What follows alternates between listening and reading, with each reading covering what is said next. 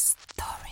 Il 4 aprile 1818 il Congresso adotta la nuova bandiera degli Stati Uniti. Wake up! Wake up!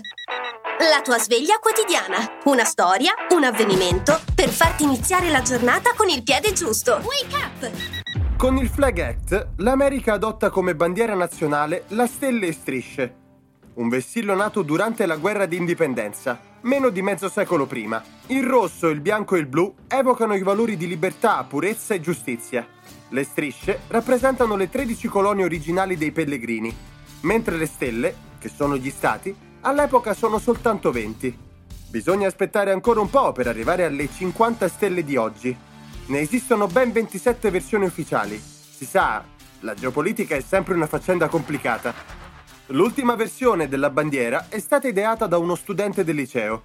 Ma nonostante tutto, per il progetto, l'insegnante gli ha dato soltanto un B meno.